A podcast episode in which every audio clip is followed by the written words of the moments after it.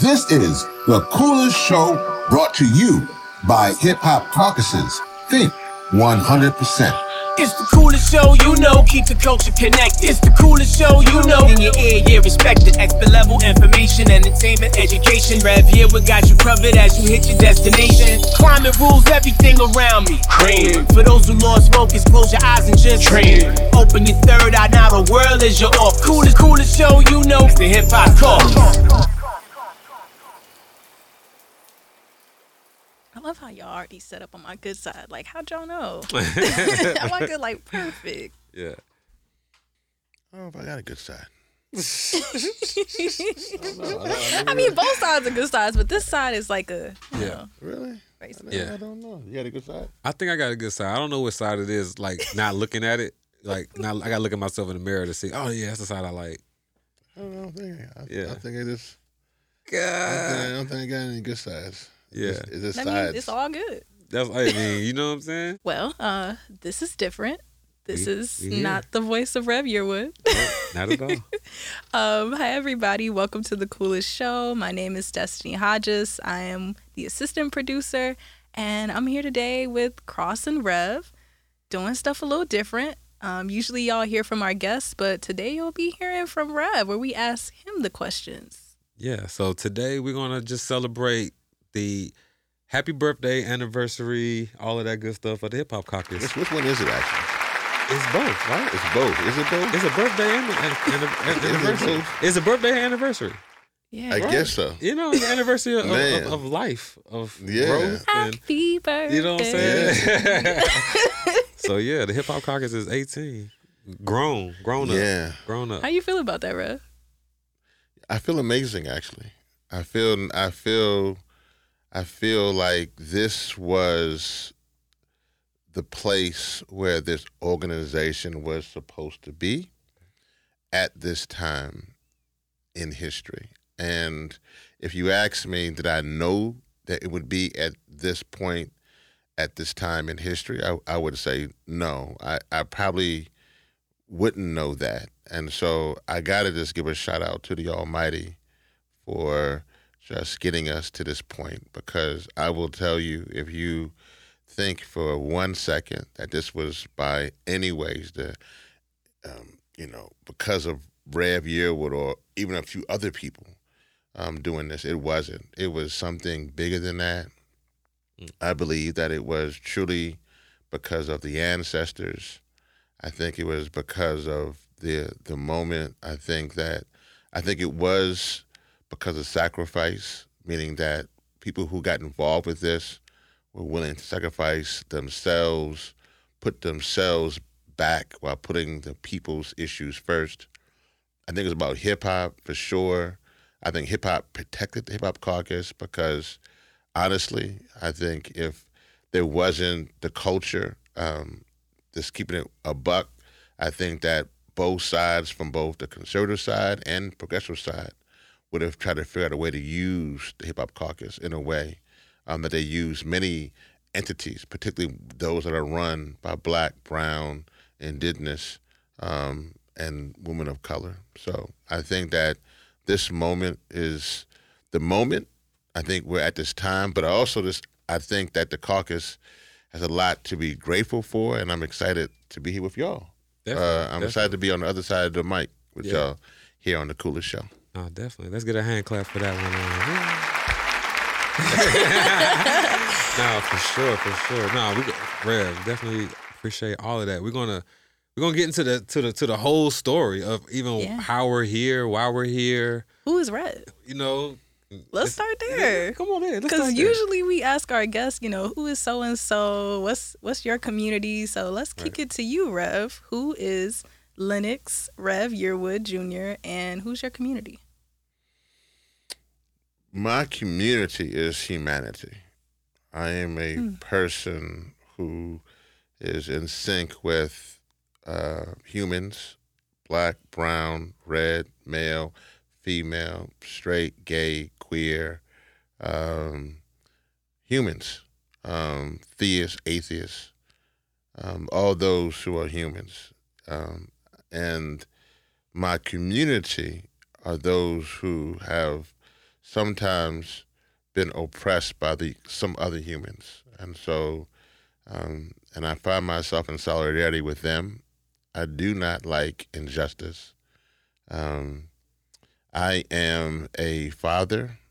I have two amazing children, uh, King and River, um, both who are now college age, and so, but they have been with me in this movement from the giddy up, and I want to just give them a shout because they, I feel, sometimes has sacrificed more than anybody because while people would, um, you know, be working with their father and and and and be in the movement and fighting things, um, they their father had to then, you know, not be there. So I just want to thank them so much for being the amazing people and the humans that they are. Love them very much. Um, my background, obviously, I come. My parents came to uh, America or Turtle Island um, from uh, Trinidad and Tobago. Um, my dad um, was a runner, a track star. He actually ran for Trinidad and Tobago in the Olympics, and that's actually what kind of got him to America. Um, and so then my mom came here, and then I was born here in uh, Louisiana. But I know we may get into all those little details, but who I am is I am a person who has found a way to literally get out of his own body and skin um, so that I am not attached to this realm um, in a way that I don't feel it sacrifice to put my bodies against the gears of the machine of injustice and to bring it to a halt. And I have somehow figured out a way to um, um, be okay with that, which means that if I live for 40 more years, that's nice, and I'm gonna keep fighting every single day. If I live for four more days, it's also cool because I'm I'm gonna do it fighting for my people. So, um, and that's how I live, and that's and that's that's that's why I'm here. Word. So, growing up, you said you're from Trinidad, Tobago. Your parents are. Yeah, my parents. I'm from here. I'm, You're- I'm, you're I from was here. born so, here. Tell, yeah, tell, yeah. tell- so tell everybody where, where where were you born, where you're from, um, and also how was it growing up as a first generation American with Caribbean parents? Yeah, you know, I think you know you you- you're in this very unique position Mhm.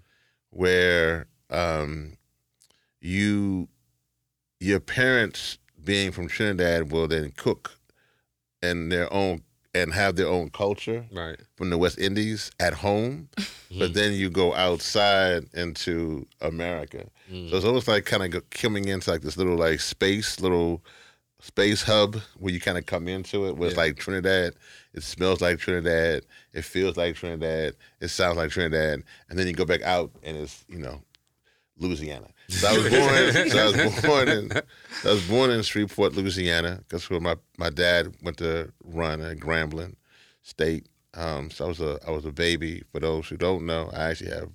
I'm I'm very. I have red hair and freckles. So I, I had a my hair was much redder than. I, I had a big old red bush. It was like bright. They, they would say like brick hair. 'cause It was like looks looks like the the color of bricks.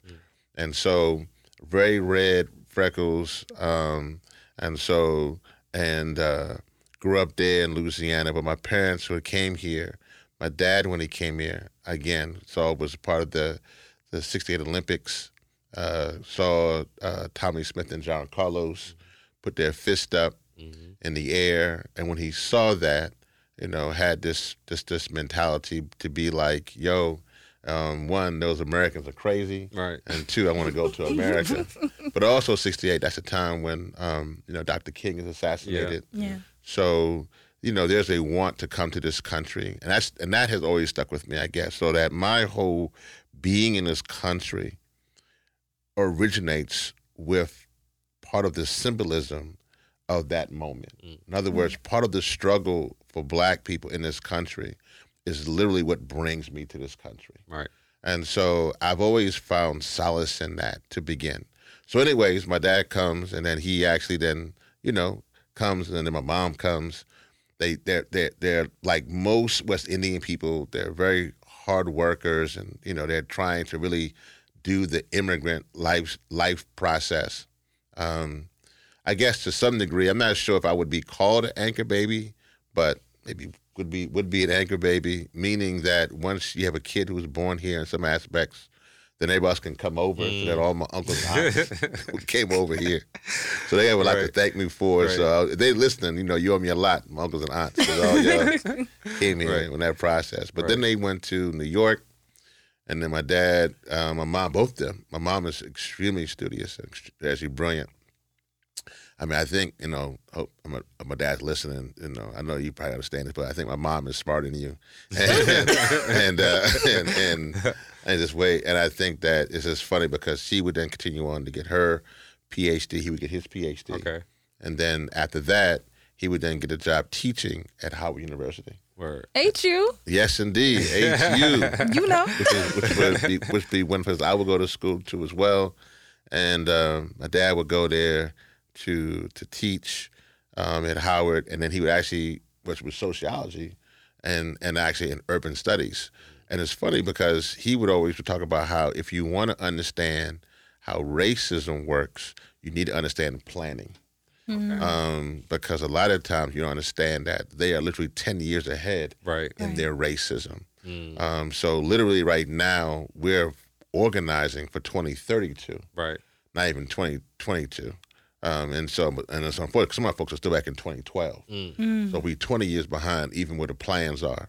We get into all that, but the reality, he came, was there, and it was in that moment, you know, at Howard, he became like the dean of like African American studies. Used to be like a little a white trailer. Folks that know Howard, there used to be a white trailer across the street from the A building, and they they they have since moved that. But that's where he was. He actually was upset about that. He's like, "How you going to have African American studies at Howard University in this little white trailer?" And they fought for that. Yeah, yeah, and they fought for that. Mm. And so when he was there, he then I guess got a little disenchanted with the university, but then he went and got a law degree. Mm. Like he just was like, well, I'm gonna change up careers, and so he then he PhD, and then went and got a law degree mm. from Howard while he was there, Right.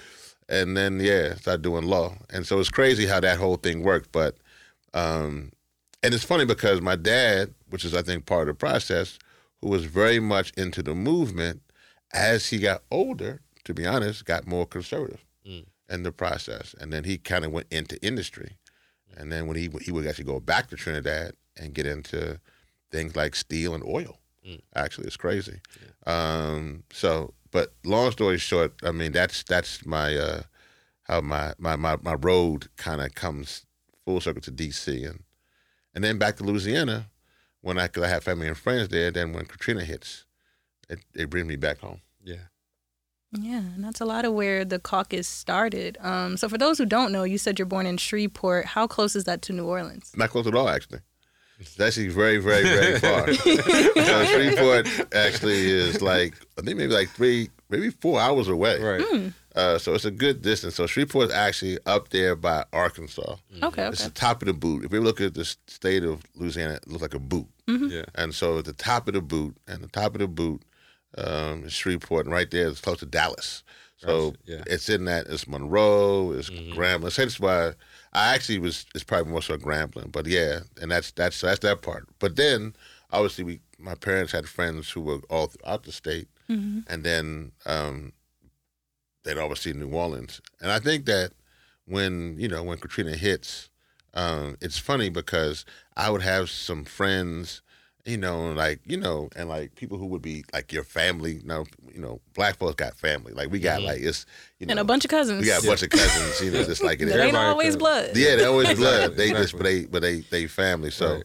it was in that moment there that that connection happens. Probably more so, literally before and after Katrina. But yeah, no, I'm I'm actually not that close to New Orleans. Um, I am now. I mean, New Orleans is actually probably like it is probably it that is my community. Yeah, New Orleans is my community. I would say any place on this on this in this country, I would say New Orleans is my community. That'd be where I would say I would feel most comfortable going to, um, and because there's so many family are there. Trinidad. Um, but I'm a yeah, but I'm a global citizen. Mhm. I, I am where where black people are. Period. Yeah. So a consistent thing I've noticed about people from the Gulf is how y'all show up in community for one another. Um, and can you like paint us a picture of the culture and community of the Gulf of Louisiana? Because I think so many people only know about New Orleans and Bourbon Street and that's it. But there's Yeah, a, Mardi Gras. a bigger Essence and Mardi Gras. That's you know, true. the fun, you know, the fun Essence things. too. you know what Yeah, what's the community? What's the Right, culture right. there? Well, you said it right. Well, it's a community that's based upon surviving. Mm. So throughout the Gulf, which includes Alabama, Yeah. obviously Mobile, um, obviously parts of Mississippi, um, and then through Louisiana and Texas, and even parts of Florida as well would be considered connected there to the to the Gulf, which is obviously connected to the Gulf Coast of Mexico. For those who are looking at the map and to see that, but the reality is this: is survival. Let me just be very clear. I think that you know racism um, and white supremacy and the fact that people who are black, brown, and even white allies, keeping it keeping it one hundred, if you if you, you try to help people of color, you were in a position where you were you were fighting and surviving, and you had to build up your community, and so you need to do things to survive, and so you had to kind of know where people were, like literally mm. know where they were, to protect them. Mm. And so I think that's the culture that kind of just came up because if you've been to the Gulf, you can drive. If you've ever been to Alabama, Mississippi, Arkansas, Louisiana, or Texas, you can be in spots where you can be driving for a long time. Yeah. And it's nothing around you mm-hmm. with just like some woods and some mm-hmm. dirt And roads don't stop at night. and do not stop at night. And so when you're in those settings, it's not like when you roll you rolling through you rolling through like Bethesda in Maryland or through first Atlanta, like you know, you got like a lot of stops and goes. But it's like you gotta know. And so the community is really, really clear. You gotta mm-hmm. know who you're close to, where you can get to, Right. you know, where you can get food, where you can't stop. And that even still exists to to, to, to, to mm-hmm. the day. Mm-hmm. So I just so that's that's the crazy part about that. So I think that has brought us together. And then when things happen because of that, there's a very low trust threshold mm-hmm. for you know how the establishment will treat you. Right. So you gotta you gotta do things. And so I think we saw that with people from New Orleans with Katrina, but we've seen it way before that. Yeah. There's a need for us to take care of us. So you know the FUBU concept, but for us by us, Mm-hmm. was really way way way before that to survive.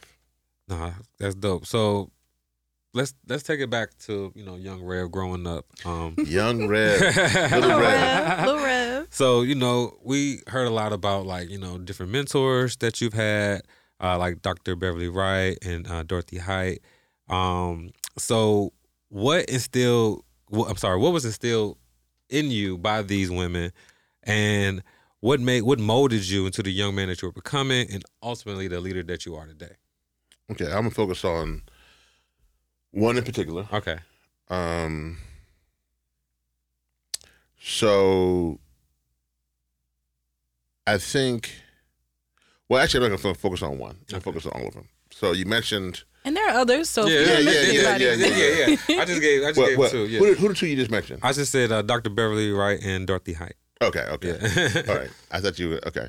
So there's been many, many more from that. Yeah. So I wanted to just make sure Yeah, shout out yeah. my mom's in Right, that, Period. right, in that right, list. right, That's right, what I, mean, I, I didn't know if you had set her in the list, but she has to be there. She Right. has been an amazing, amazing, just powerful woman. hmm And I just want to say that black women are amazing.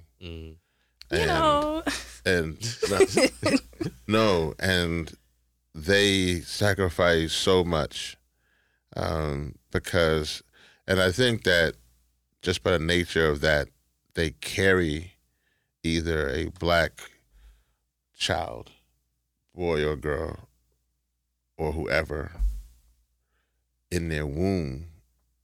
There's that birthing process that goes along with that. They feel protective, and I felt protected. So, um, you know, from Dr. Dorothy Height, you mentioned Dr. Dr. Wright, Mhm. my mom, and many, many others. Um, Congressman Barbara Lee. Um, So let me just talk about Dr. Dr. Dorothy Height. So Dr. Dorothy Height, for those who don't know, was the um, president of the National Council of Negro Women. She was the one of the presidents of the Delta Sigma Theta uh, sorority incorporated um, um, around, you know, for many, many years. Um, she was one of the women who was there at the March on Washington and leading that effort. So it was like six organizations that was leading that effort around the March on Washington, now almost 60 years ago. And she was the only one that was leading up for the black woman. So you had Dr. King doing his thing. You had John Lewis with SNCC, Dr. King with the Christian Leadership Conference, NAACP, the Urban League. You had the Union um, uh, with uh, A. Philip Randolph. Um, folks don't give Bayard Rustin enough credit, an amazing queer brother at the time who did so much for the movement to help pull together. But that's another story to be told another time. But one of the things there is that Dr. Dr. Um, Dr. Height was in a position where she was older too. So most of them were in their 30s. She said that, she was called them, Martin was in his 30s. John, she would call him, John Lewis was in his 20s. And they would not allow black women to speak at the March on Washington. And so they allow other folks to come and sing, mm-hmm. but there are no black women who speak. Mm. And on top of that, she don't get no credit mm. for the organizing she does. So the thing that I learned from her is that when she first asks me and she sees me working mm-hmm. in coalition, he's a young person, um, is that she is enthralled that I'm doing with at this time the hip hop caucus. Okay. She's enthralled by that because she actually is different. Mm-hmm. The next thing, I think, the reason why she pulls me in, which I think is a factor for most mentors, is that she sees something in you. And she obviously saw, I guess, something in me. But what's interesting is that when I would get to know her, she wasn't bitter about what took place at the March on Washington. And when, I, when we would ask her, so how do you feel about that? And she, had- you know, she had a very regal voice. She would talk like this and be very regal. I, I, she would say, "Oh," she would say, "Well, Rev, I, you know, with Martin and John, she says the good thing is that I outlived them all, so I can be here in this moment." Yeah. And then she would talk about how you know God has a way of pre- preserving you, Mm. and even when she was in her in her 80s, she's felt like that was like her moment was still now. Yeah. Like she was like not even like it wasn't like she was in her 40s then, Mm. and then she was in her 80s when she came out. And so the one thing that that for her as a black woman, what she taught me was that she never got jaded or bitter at black people. Mm. She never. Second thing, that was one thing. She never gave up on black people. Mm. But three, the one thing that she put in me probably the most that helps with Hip Hop Caucus is that she was clear that building an institution, not an individual, was the most important thing you could do. And in that, as an institution, you had to handle your business. Right. So she would talk about how she burnt the mortgage because she has the only black building on Pennsylvania Avenue. For those who are listening, if you ever do see the inauguration march down Pennsylvania Avenue, going past the archives that goes from the Capitol to the White House, no nobody of a person of color owns anything uh, on that walk except for Dr. Height's building. And so she owns the only building that's not owned by a non-person of color on on on on that on that road and so that's amazing. And so she taught that about being strategic. And so for me and hip hop caucus the first thing that i've always tried to do is one you know never get jaded or bitter at my community. Never never give up. Um, never never be in a position where i um, um, am am frustrated Mm. At even those who I think are not doing me right, Right. Right. and and handle my business. Yeah. And so I think with Hip Hop Caucus, that was the probably the, the key thing in anything, is that the caucus was an organization now that people look at, oh my God, it's doing so good, it's so wonderful. Mhm. It literally had just taken the one thing at the height was that we had to handle our business Right. for the long term. And also, to be honest, as much as I have done personally, I could list out my resume. None of that matters Yeah. because the only thing that matters is if your people are free. Mm-hmm. And the words of Fannie Lou Hamer, another powerful black who wasn't a mentor, but who obviously did amazing work, was she would say, Ain't nobody free until we all free. And so if your people are dying like dogs in the street and you ain't living and you think you got it made, that ain't how this works. As long as they hurting, you hurting. And that's the thing that she taught me most. And now it was funny that all of these other black women who I've been around, Congressman Barbara Lee, uh, Dr. Beverly Wright, my mama, the list goes on and on. And then there's so many. I mean, there's so many who are just around Right. um, they just talk so much. Now, I want to say this too. Uh, people say, well, Rev, are you putting down black men? No, I've had a lot of men. Um, a lot of, I've had, I've had men, I've had women, I've had my non-binary folks who've put so much into me. I mean, that's the everybody's put into me from all sides. What I would say this about my brothers is this. The one thing that I've noticed is that we are intended and we are supposed and we have to be kings. Mhm. Um, that's very important. The thing sometimes I think though is that we get caught up into um, not understanding the long term game Right.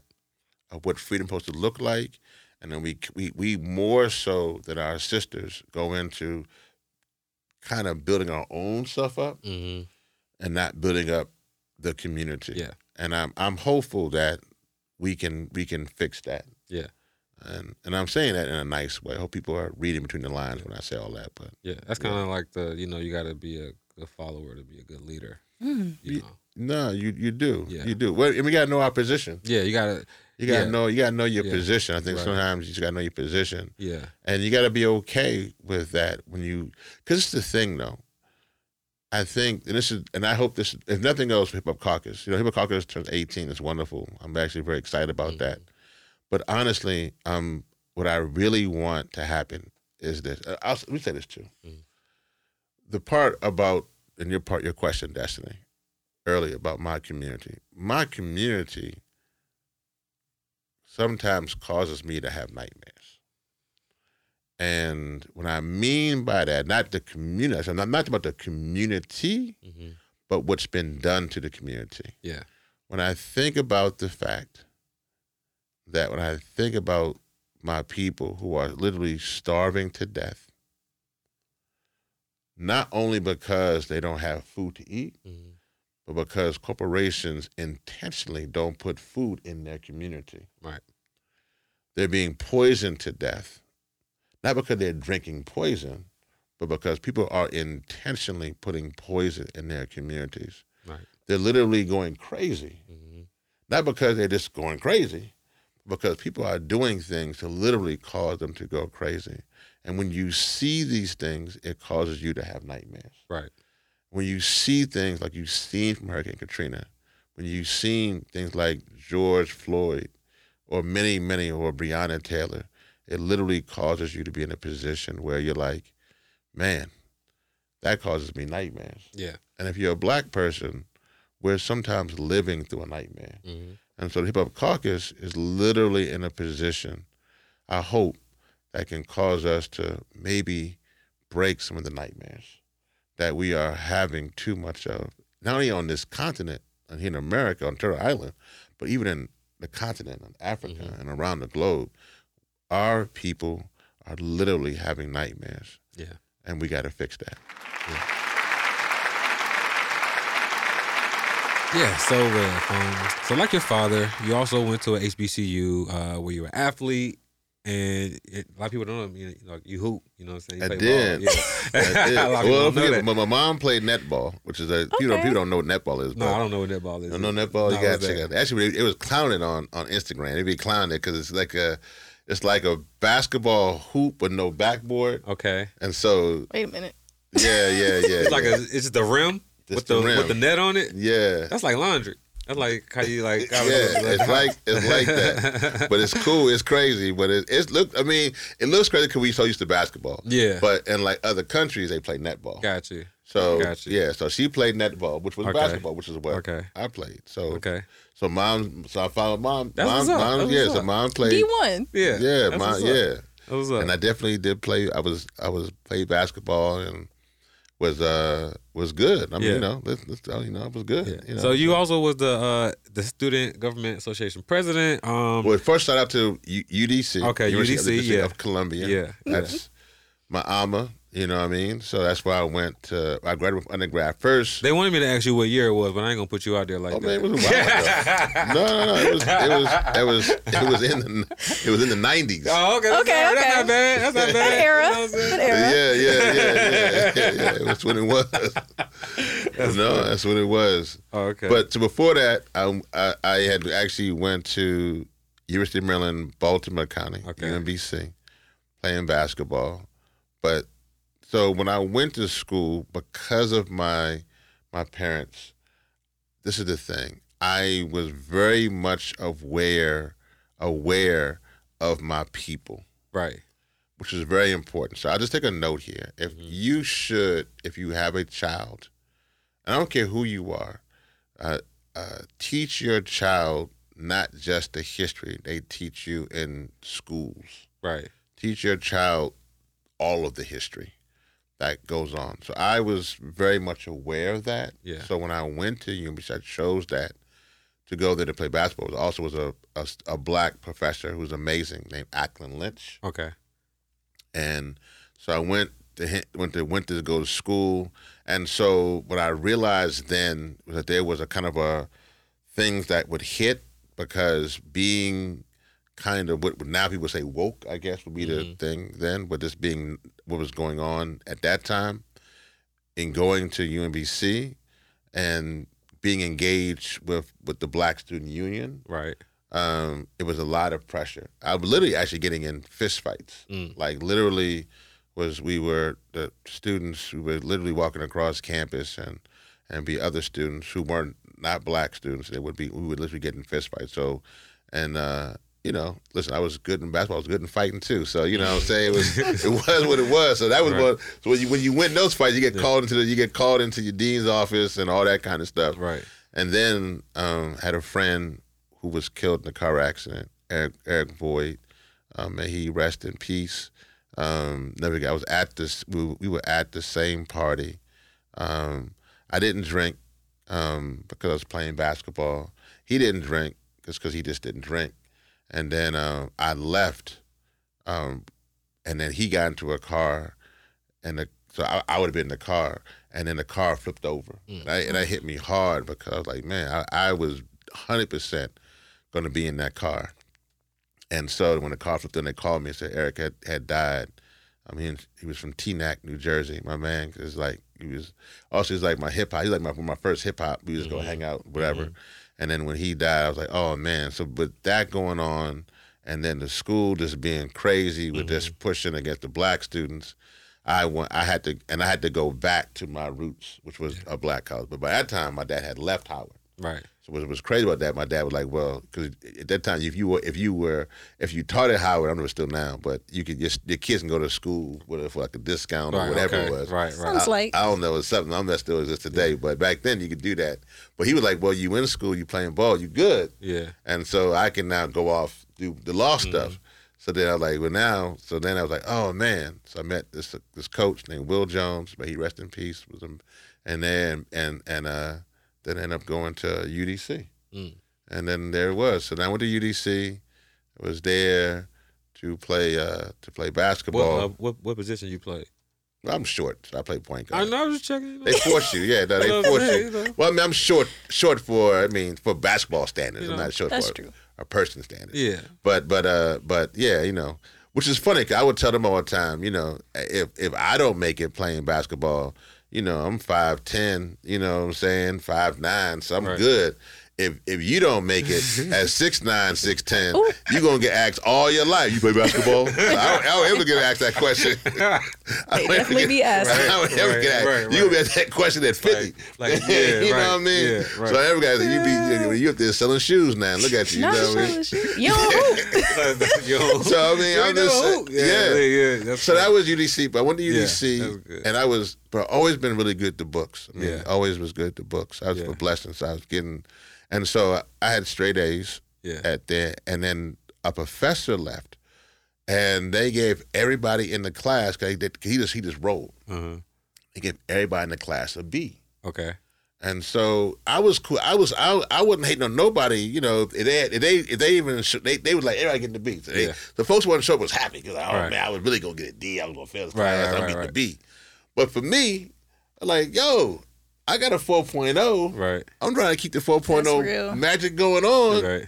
You know what I'm saying? Y'all need to find my man's find my man's grade so I, Right. can, I get my A Okay.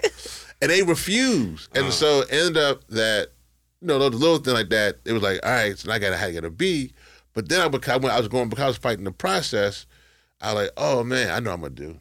And I was like, I'm, I'm gonna get involved with student government. Because when I went to student government at the time, they wasn't really trying to help. Like, man, this is messed up. And they were like, oh, just be happy with the B.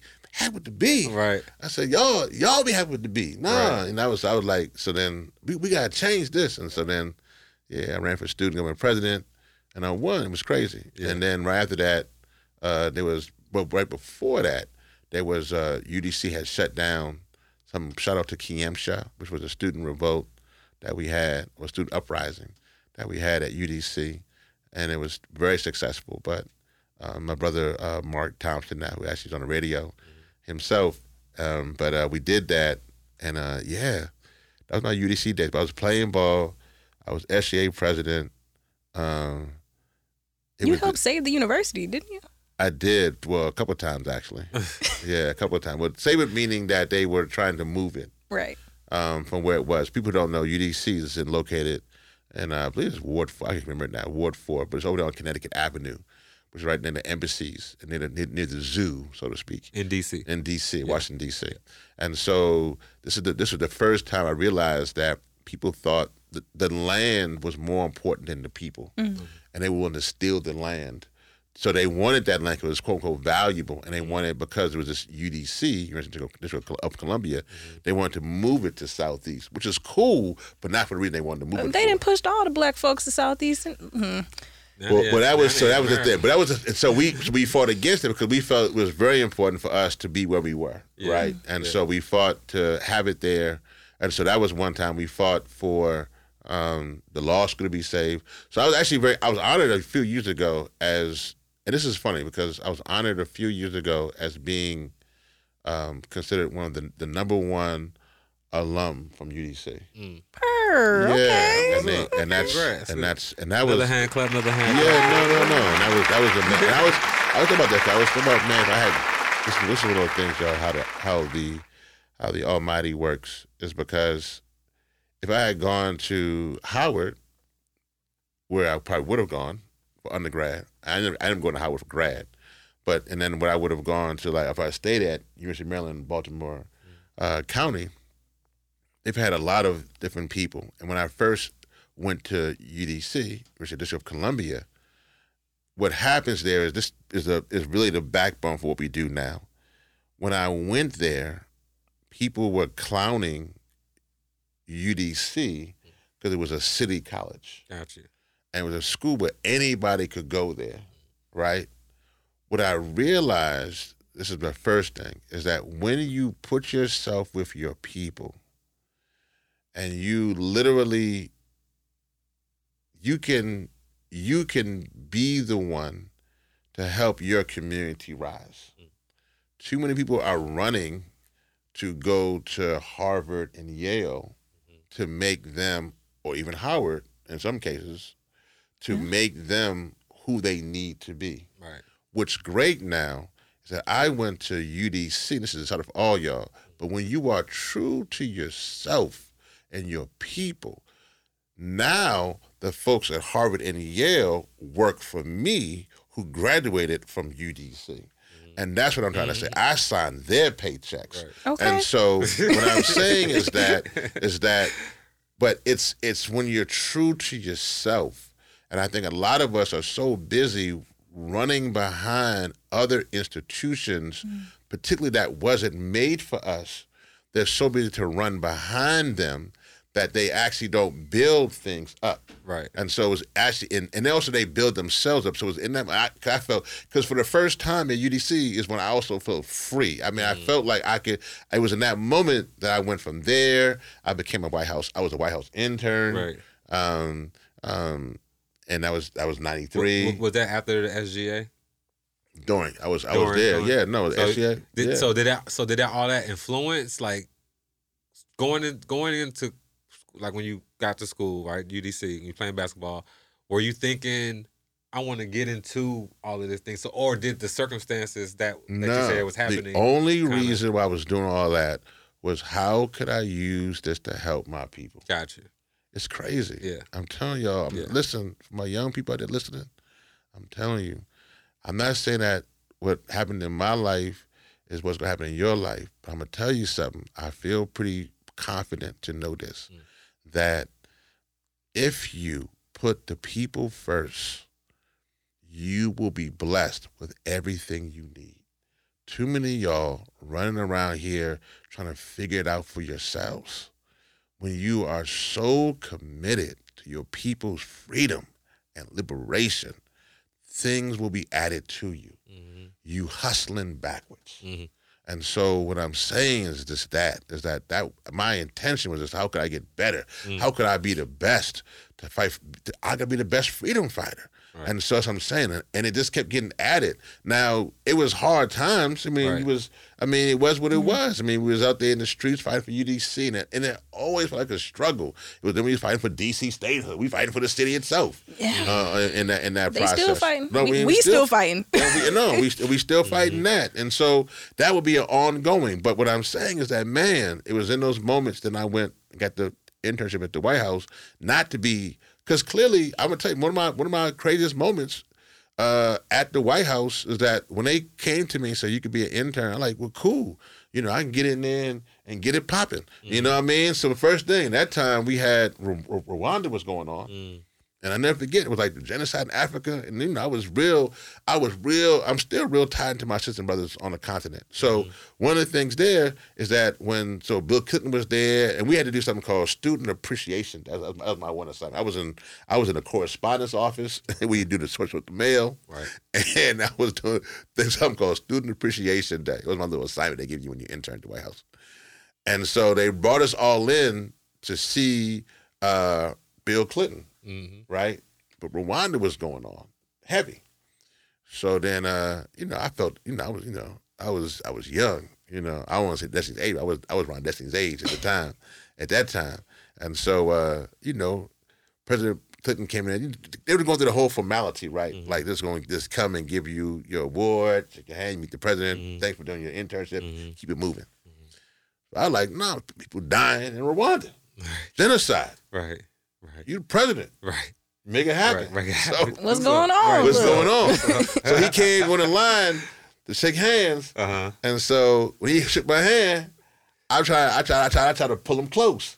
I was like, you know, Mr. President, I was Yeah, respectful, uh, Mr. President, Yeah. Mr. President, uh, what's what you gonna do about you know Rwanda? Yeah. You know what I mean? Uh-huh. And so he said, oh, you know, President Clinton, like, oh, you know, you know, he's, you know, you know, he's being, all, oh, you know, we gonna working on that. You think, you know, you Yeah. gonna, he tried, he, he tried to pull his hand away from me. And so I kind of did a whole, I, I, I did the, the Southeast handshake. I kind of pulled him back in. like, yo, I'm talking to you. It's the Mr. president. President, what you gonna do about Rwanda? This is like 20 some year old Rev. Yeah, duh, duh. And you know, so he's like, uh, yeah, you know, that's a good question. You know, he had to, you know, Bill Clinton. You know, well, you know, that's a good question.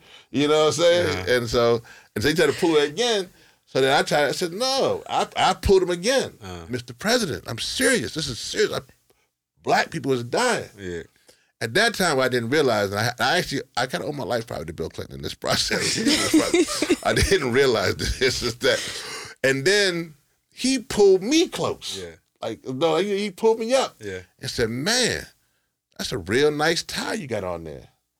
I look at my tie, I was like, and at that time too, I, I, you know, I was a college student. I had went to Georgetown, and I had bought this real nice silk tie. Like, Okay. it was eight dollars. One thing Okay. on that could buy it. It was eight dollar tie. First, on that first thing, you know, you got a little bit of money to Yeah, buy. yeah, it. So I- yeah, it was, yeah. it was, it was a, it was a tie with a cowboy scene on it. That little at the at the bottom. I said, "Yeah, yeah, it's a nice tie." I'm like, I'm the, what, what, what, you know, what, what's going on? You know, what, you know, what's going with that? He said, he pulled me in tight. That's a real nice tie you got on there. And then I looked up and I realized that Secret Service was realized I'm holding the president's hand, Golly. and they has had to pull their coats back, and they know what's Oh, going man. on. Yeah, yeah. And so, you know, I realized he said, "Oh," and I looked around. And I said, "Oh, this tie, Mr. President, you, go, you can have this tie." oh my goodness! Whoa, this tie. Take it. I took it off. I said, you can, you can have this. That's so you can, you can have this That is tie. hilarious. And, uh, Sniped out. and oh man, Oh man, They- they I- about to take you out. It took me out. got. They about to take you No, and I gave him the tie, and then it You was gave great. the tie. I gave him the tie, and then he actually sent me a personalized note though. Mm. I was like, and I just found it actually. It's crazy. I just found I just found a note. Um, he was like, "Thank you, man. Keep on doing what you're doing. Yeah. and thank you for the tie." And it was crazy, but I, I never forget that in that moment. So I got I actually, if I, I got to people say, "Man, that's more of a, a fun fact." Bill Clinton saved Rev Yearwood's life Right.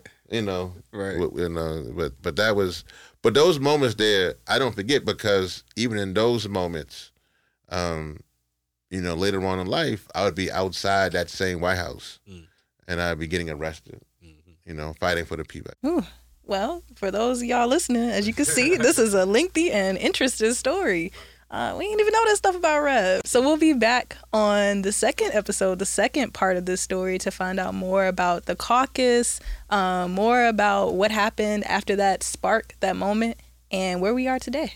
So listen to episode two. Like what you heard on this episode?